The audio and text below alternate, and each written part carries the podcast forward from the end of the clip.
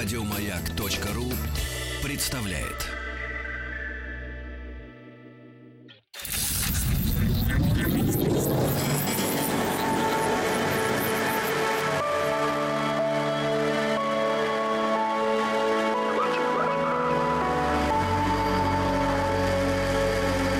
Стаховский лайф на маяке. Собирается всего света по крупицам информацию, занятие, конечно, неблагодарное, зато увлекательное. Опять же, есть в этом что-то, значит, жизнеутверждающее, потому что даже за сообщениями очень неприятными и выбивающими даже порой из колеи своей неприятностью все равно попадает что-то, ну, даже если не сильно компенсирующее, в хорошем смысле слова, то, во всяком случае, любопытное. Ну, в общем, что я вам хочу сказать. Это «Объект-22», я Евгений Стаховский. Некоторые события, которые привлекли меня на уже ушедшей неделе, некоторые информации, и с вами сегодня поделюсь. Что-то вы наверняка слышали, что-то, может быть, осталось где-то за гранью. Но меня, как всегда, интересует мир науки, культуры. Ну, науки, наверное, в первую очередь, культуры. Мы как-то обращаемся пореже. Ну, впрочем, там и событий происходит меньше, а ученые люди такие, за ними только глаз да глаз, они вечно что-то где-то нароют, что-то где-то откроют, что-то где-то раскопают. Вот, кстати, с «раскопают», наверное, сегодня и можно было бы начать, потому что было на прошлой неделе несколько сообщений о разных находках. Вообще-то все думают, да чего же работы интересные у людей? Хотя, с другой стороны... Это ведь как у Маяковского, да, относительно того, что сколько же там тонн словесной руды надо переработать для того, чтобы раскопать и в конце концов найти что-то стоящее, то, что и потомкам показать будет не стыдно. Так вот, давайте про раскопки. Во-первых, значит, докопались ученые до Фридриха III. Австрийские археологи в соборе святого, вру, просто, наверное, Стефана, по-моему, он, хотя почему не святой, святой, конечно. Короче, в соборе Стефана. Вообще, этот собор – национальный символ всей Австрии, символ города Вены, поэтому, если вы вдруг туда отправитесь, если бывали, то, конечно, мимо него вы не имели никакой возможности пройти мимо. Если нет, отправитесь в Вену, обязательно посетите. Уникальное, конечно, в своем роде сооружение. Так вот, в соборе святого Стефана обнаружили корону и золотые монеты в нетронутой гробнице правителя Священной Римской империи Фридриха III. Надо отдать ученым должное. Они не разбомбили там все, не разложили по камешкам. Они нашли все вот эти артефакты с помощью миниатюрных камер. Вообще гробницу Фридриха III не трогали с 1969 года, чтобы не испортить ее содержимое. И вот во время нового исследования через небольшие отверстия в склеп просунули миниатюрные камеры. И это оборудование позволило археологам увидеть старинную корону, монеты из драгоценных металлов, массивное распятие и материю для шитья одежды. Открывать гробницы ученые и сейчас не намерены, несмотря на вот эти новые находки. Конечно, им хочется их потрогать, изучить, посмотреть, показать всем, как все это выглядит. Может быть, выставить в каких-то музеях. Но решили, нет, пусть лежит, ничего трогать не будем. Так, может, оно и сохранится побольше. Фридрих III вообще персона довольно забавная. Он правил...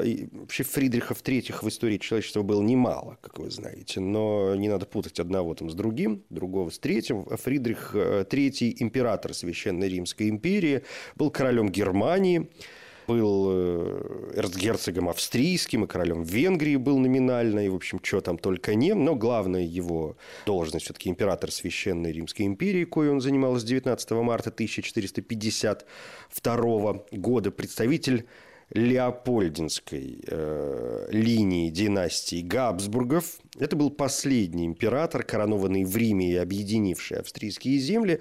Тем, собственно говоря, и интересен. Хотя, в общем, говорят ученые, что царствование Фридриха III было не очень каким-то удачным.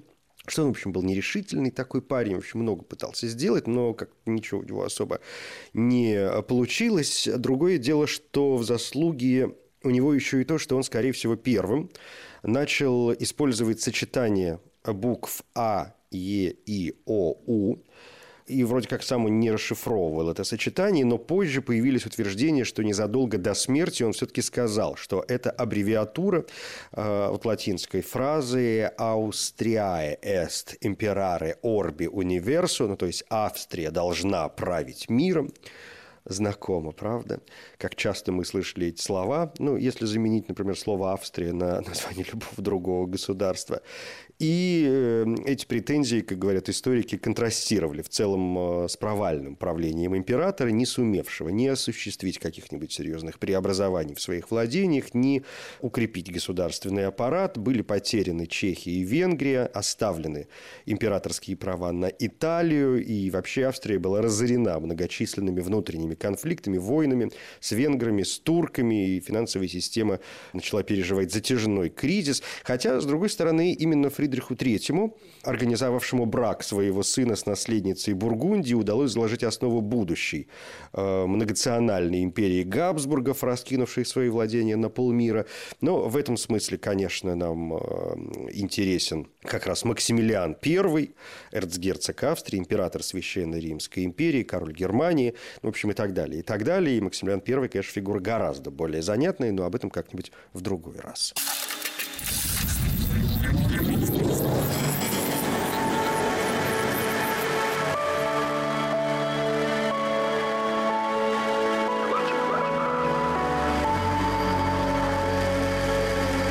Стаховский лайф на Маяке. Довольно занятное захоронение было обнаружено вблизи поселения Сантьяго в западном Эквадоре. И вот, например, наконец-то фотографии этой необычной находки были опубликованы. Издание Latin American Antiquity опубликовало фотографии находки, которая была сделана еще в период 2014-2016 годов, ну, то есть довольно-таки давно, и вот вдруг как-то решили, что все, мы с этим делом разобрались, можно показывать. Там археологи из США и Эквадора раскопали вблизи Саланго два могильника. В одном из них были захоронены 4 детей, в другом 2 взрослых, 1 подросток и еще 4 детей. Оба кургана сделали представители культуры Гуангала около 100 года до новой эры. И больше всего ученых поразили скелеты 2 детей. Пойдите в интернет, посмотрите обязательно эти фотографии. Думаю, что они вам как-то крайне понравятся. В общем, фильм ужасов настоящий. Я думаю, что некоторые художники, которые занимаются работой в кино относительно вот изобретения всяких разных чудес, могут взять запросто на вооружение эти изображения. Так вот, скелеты 2 детей были наиболее интересными. Одному из них было 18 месяцев. Второму, ну, предполагается, от 6 до 9 месяцев. И интересно у них было то, что на головах у них были своеобразные шлемы, сделанные из человеческих черепов. Ну, то есть черепа каких-то других детей. Возраст их оценивается, ну, в пределах 12 лет, ну, то есть череп размером побольше, были надеты на головы скелетов вот этих маленьких детей таким образом, что это превратилось в своеобразный шлем. И умерший ребенок, я сейчас о маленьких совсем детях, да, вот об этих, которому 18 месяцев, второму от 6 до 9, получалось, что они как бы через них выглядывают на свет. Черепа для этих своеобразных шлемов обработали сразу после смерти детей вместе с тканями, и это помогло костям не деформироваться. Следов насильственной смерти не обнаружили ни на похороненных в могильнике детях, ни на черепах. Зачем? Конечно, главный вопрос. Ну вот историки предполагают, что эти украшения, эти шлемы своеобразные, вроде как должны были защитить души умерших детей в потустороннем мире. Если говорить о причинах смерти, то предполагают, что все 4 могли стать жертвами извержения вулкана. Напомню, что культура Гуангала существовала с 100 по 500 год до новой эры на западном побережье современного Эквадора. Гуангальцы занимались рыболовством, земледелием, охотой, делали орудия и статуэтки из камня, украшения из раковин, владели ткацким ремеслом. В общем, довольно изученная, конечно, культура. И вот вдруг какие-то шлемы, сделанные для одних детей из черепов других детей. Ну, согласитесь, в общем, конечно, любопытная история. В Египте, ну, там вечно что-то находится, обнаружили мумии львят, Два мумифицированных льва возрастом около 2600 лет были обнаружены в одной из гробниц Саккары, расположенной неподалеку от ступенчатой пирамиды Джоссера. По словам Мустафы Вазири, возглавляющего раскопки, полная мумия львенка была обнаружена в Египте впервые.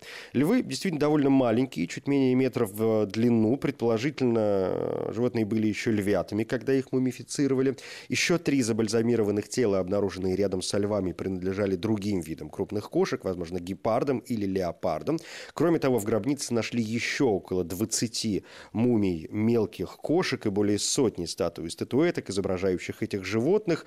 Статуэтки из камня, из дерева, из бронзы. Большая часть была богато расписана и украшена. Некоторые статуи даже инкрустированы золотом. Датировать гробницу помогла статуя богини Нейт из черного дерева, обнаруженная внутри.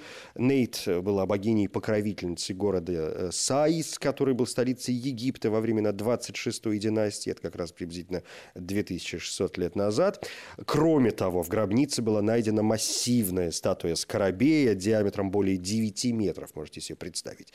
Предметы в форме этих священных жуков, как известно, часто использовались в Древнем Египте в качестве печати, амулетов и украшений, но, конечно, не такого огромного размера, не 9-метрового, а гораздо меньшего размера. И недавно обнаруженный артефакт может оказаться самой большой из известных науке статуй скарабея. И все находки, которые были сделаны в гробнице, были представлены вот буквально в минувшую субботу на выставке возле некрополя Саккара. Любопытно. Хочется, конечно, в интернете есть, безусловно, фотографии, но такие вещи, конечно, я бы посмотрел на 9-метровую статую скарабея, потому что, можно, конечно, попытаться себе представить. Но это вот тот случай, когда хочется, безусловно, своими глазами. В Перу найден древний храм, где поклонялись воде. 40-метровое здание, сложенное из обломков скал, возвели 3000 лет назад между двумя реками и окружили крошечными колодцами. Когда-то там, в районе современного перуанского города Ойютун, процветал культ, адепты которого поклонялись водной стихии. Храм построен у истока реки. Вода была, естественно, главным источником жизни, в то время как доступ к ней был крайне затруднен. И вот, по мнению ученых, множество колодцев, разбросанных вблизи храма, люди использовали для предсказания дождей. Храм был заброшен около 250 года до новой эры. В XIV веке, уже нашей эры, его использовали в качестве могильника представители культуры Чиму. Команда археологов обнаружила в храме 21 гробницу с телами, ориентированными с востока на запад. Одна могила относилась к древнему периоду. Именно в ней сохранились останки мужчины, погребенного с керамической бутылкой с двумя горлышками и ручкой, характерной для доклассического периода. В ходе раскопок удалось установить хронологию возведения мегалитического храма между 1500 годом и 800 годом до новой эры. Закладывался фундамент. Затем, вплоть до 400 года до новой эры, здание строилось под влиянием чавинской культуры, которая была распространена на территории современного Перу. Вообще, эта цивилизация известна искусством прокладки дренажных каналов. Кроме того, она отличалась развитым представлением об акустике. Например, в храме Чавин де Уантар стекавшая вода вызывала в помещении звук, подобный реву ягуара. По крайней мере, так предполагается. В храме близ современного Ойютуна внутренний алтарь тоже имел отверстие для стока речной воды. Здание само было обращено к горе, что, вероятно, имело значение для проведения обрядов. Между 400 и 100 годом до новой эры, то есть еще 300 лет, в храме появились круглые колонны, призванные поддерживать крышу. И вот в ходе работ была найдена керамика, металлические предметы, которые ученые, конечно, будут сейчас продолжать исследовать в своих лабораториях. Ну и что еще? Давайте, пожалуй... Да нет, не закроем археологическую тему, кое-что мне еще останется. Самую древнюю шахматную фигуру обнаружили ученые, археологи из Канадского университета Виктории.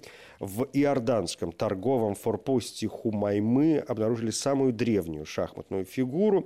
Возраст, предполагается, что это ладья.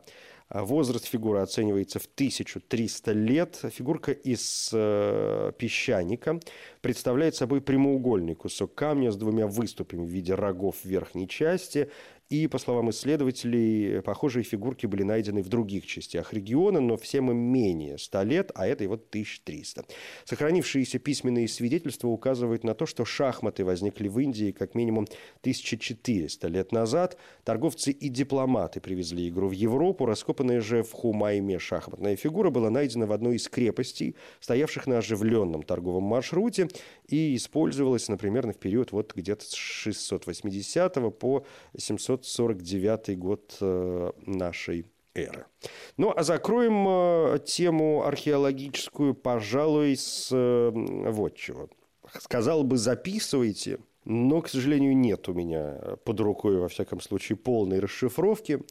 Поэтому вынужден наделаться только поверхностными замечаниями о том, что в Гарвардском университете исследователи наконец-то расшифровали 4 таблички, которые содержат кулинарные рецепты. Возраст этих табличек порядка 4000 лет. Рецепты были написаны на старинных вавилонских табличках, 3 из которых датируются не позднее 1730 года до новой эры. Ученые знали о них еще с начала 20 века, но не могли их расшифровать. И раньше предполагалось, что на этих табличках могут быть записаны медицинские тексты. Еще в 40-х годах 20 века исследователь Мэри Хасси предположила, что на самом деле это были рецепты, но тогда ей никто не поверил, и вот теперь окончательно установлено, что это действительно кулинарные рецепты, подробные инструкции по приготовлению рагу, супов, пирогов. И расшифровка позволила утверждать, что традиции вавилонской кухни до сих пор используются в национальных кухнях всего мира. Так что не исключено, что в скорости все мы с вами пересмотрим о том, то, что мы называем французской кухней, или итальянской кухней, или русской кухней, не знаю, какой угодно другой кухней. И сойдемся на том, что, в общем, все мы вышли из Вавилона.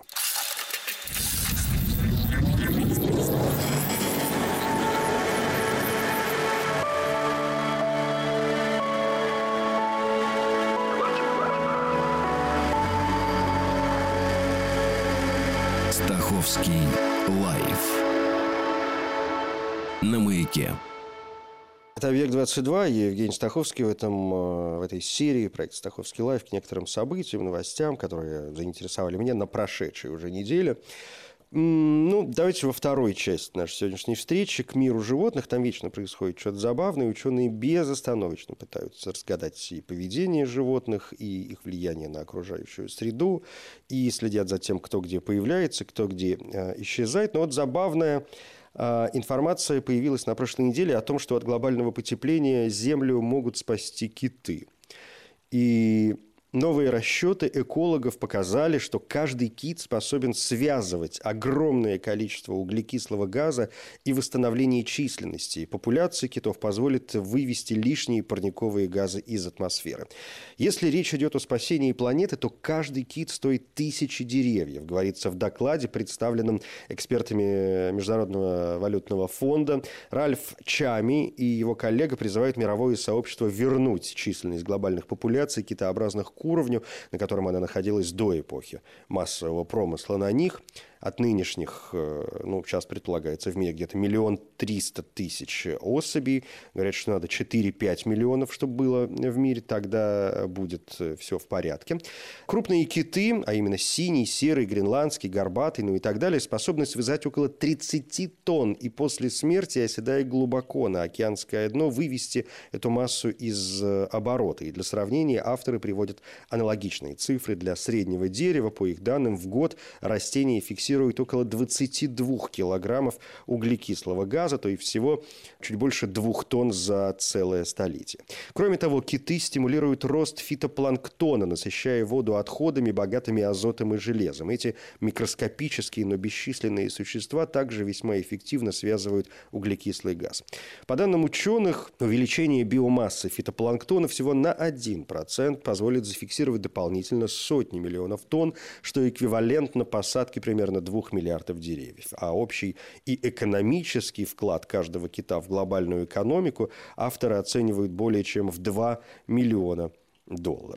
Но это вот из приятных сообщений, может быть, даже из забавных, но я сказал, что в мире происходят и очень неприятные вещи. Вы наверняка слышали об этом. На прошлой неделе пришла печальная новость о том, что в Малайзии умер последний суматранский носорог.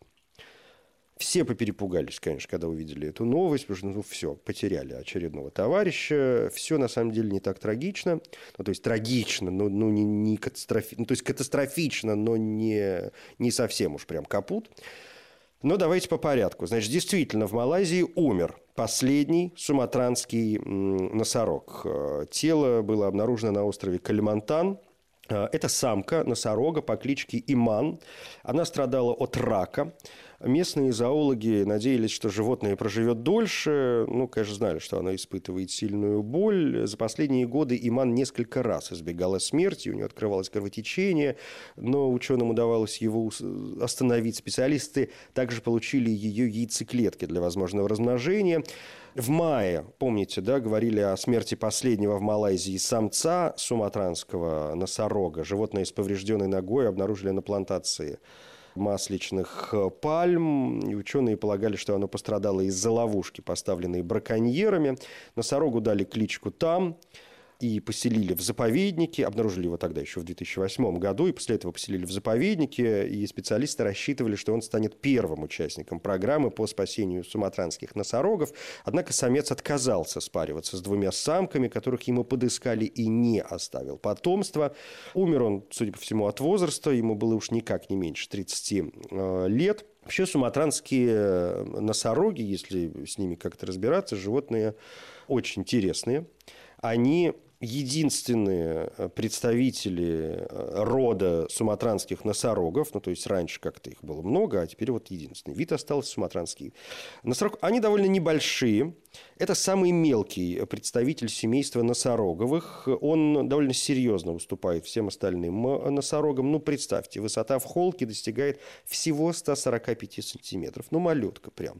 Длина тела от 236 до 318 сантиметров. Масса максимум 2000 килограммов, но это максимум, в среднем там где-то 1200, знаете, вот что такое. Ну, то есть, прям совершеннейшая крошечка по сравнению со всеми остальными носорогами. И он интересен еще и тем, что у них два рога. Вот носовой, главный, до 25 сантиметров в длину, а второй рог, он недоразвитый. Большую часть тела суматранского носорога покрывают красновато-коричневые волосы. Раньше они были довольно распространены. Жили и в Бутане, и в Бангладеше, и в Мьянме, и в Таиланде, и в Малайзии, и в Индонезии, и в Китае, и где только не. Но, в общем, сейчас вид на грани исчезновения. Сохранилось всего 6 жизнеспособных популяций. 4 из них на Суматре, 1 на Калимантане, и вот 1 была в Малайзии, которая, собственно, и закончилась. Проблема суматранских носорогов еще и в том, что они ведут одиночный образ жизни, но за исключением периода рождения и воспитания детенышей. Это наиболее активный из всех носорогов. Почему исчезают? Конечно, совершенно понятно. Сейчас численность их определить очень трудно, но говорят, что во всем мире осталось чуть более 200 особей. И снижение популяции, конечно, обусловлено в первую очередь влиянием человека. Это браконьерская охота. Конечно, всем нужны рога, которые популярны в китайской псевдомедицине. На черном рынке стоимость 1 килограмма рогов суматранского носорога достигает $30 тысяч. Ученые пытаются со своей стороны как-то, в общем, бороться с их исчезновением, но никаких положительных результатов все это не дает. Многие животные умирают в среднем или даже в молодом возрасте, не достигая 20 лет и так и не принеся потомства. Ну и вообще эти животные, говорят, довольно мало изучены, и потому довольно трудно создать благоприятные для них условия в неволе. И, в общем, никто не понимает, как это сделать, и им все время что-то как-то не нравится, и они не собираются совершенно никаким образом размножаться. Тем более, что и этот процесс у них происходит не самым простым образом. Самки суматранских носорогов становятся половозрелыми в возрасте 6-7 лет, самцы в 10 лет. Беременность длится 15-16 месяцев, новорожденные весят 40-60 килограммов, лактация продолжается 15 месяцев. Детеныши живут со своими матерями до достижения 2-3-летнего возраста. В дикой природе самки рождают каждые 4-5 лет. лет, согласитесь, что это, в общем, не часто. Тем более, что и самцы там как-то довольно агрессивны по отношению к самкам. Говорят, что иногда они могут даже их убить, и в дикой природе самки способны убежать от самцов, а в неволе агрессия самцов обычно приводит к летальному исходу. Но, в общем, браконьеры за ними продолжают охотиться, этим, как всегда, вообще ничего на свете не надо. С другой стороны, защитники и охранники живой природы, и ученые, в общем, как-то пытаются хоть что-то делать со своей стороны, и ничего не получается. Еще с 70-х годов 20 века жители Суматры использовали не только рога, а и части тела носорогов для амулетов, для защиты от змеиного яда. Сушеное мясо этих животных использовалось для лечения диареи, проказа, туберкулеза. А так называемое носорожье масло – это череп, оставленный в кокосовом молоке, использовался для лечения кожных заболеваний.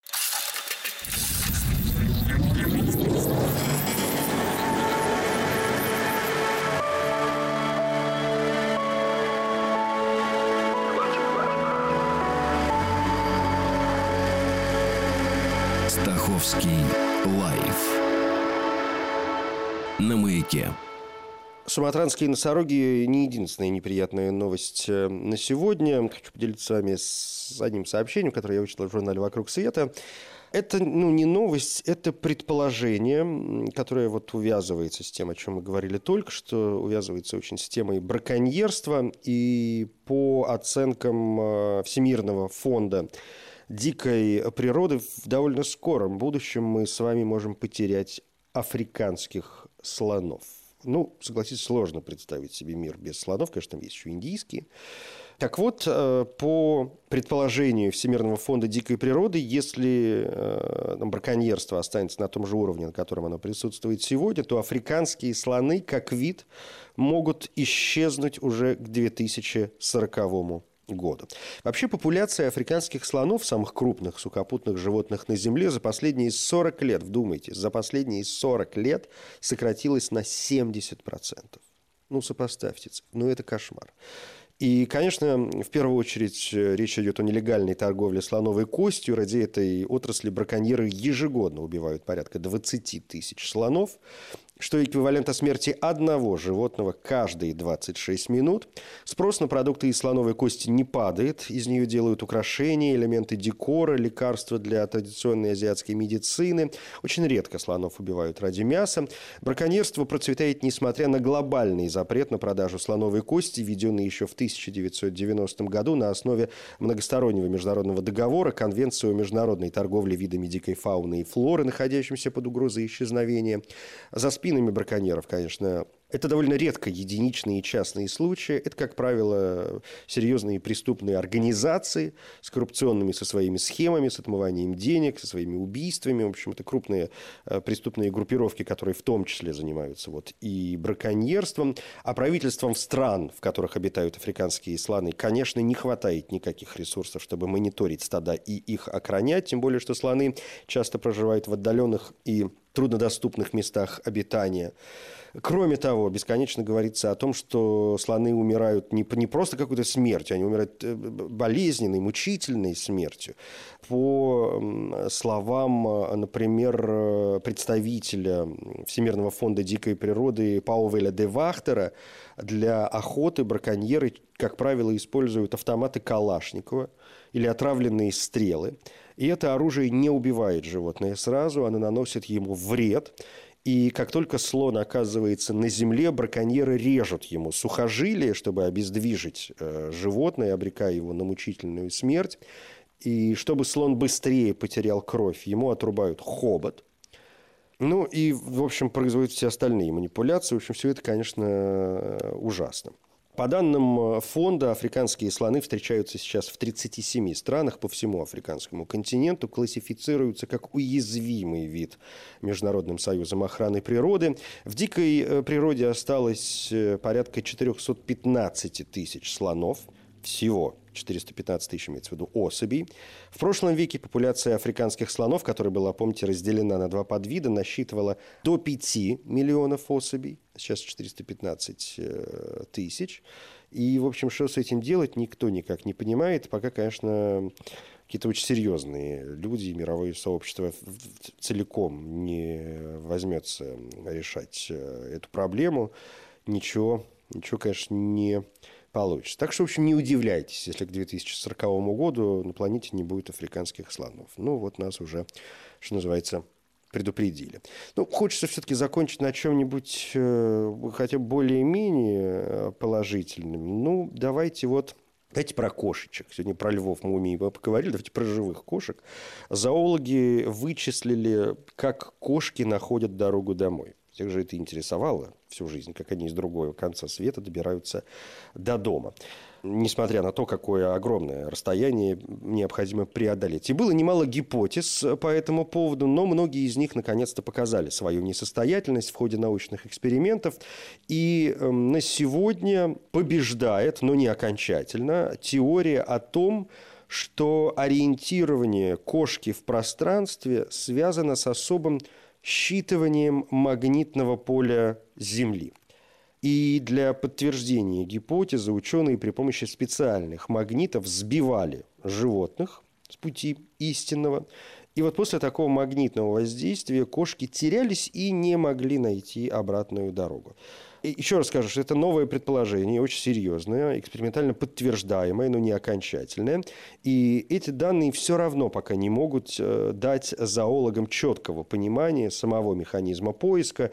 Кошки руководствуются некими своими понятиями, не как обычно, некоторыми своими секретами в процессе нахождения дороги домой, но работа продолжается, и кто его знает, в общем, в конце концов, ученые дадут ответы и на эти вопросы. Не успел, конечно, рассказать обо всем, о чем хотелось. Было как-то у меня много и других новостей, но, знаете, я их тоже как-то не удаляю, архивирую, и, может быть, под занавес года, там, в последних программах будем подводить некоторые итоги 2019-го, и как раз то, о чем вот я не успеваю рассказать в обычных выпусках, там, на последней неделе 2019-го, может быть, этим как раз и займемся. Это «Объект-22», я Евгений Стаховский, спасибо.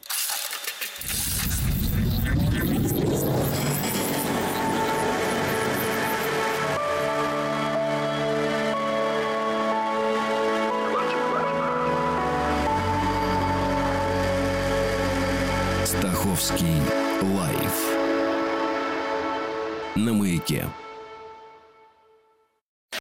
Еще больше подкастов на радиомаяк.ру.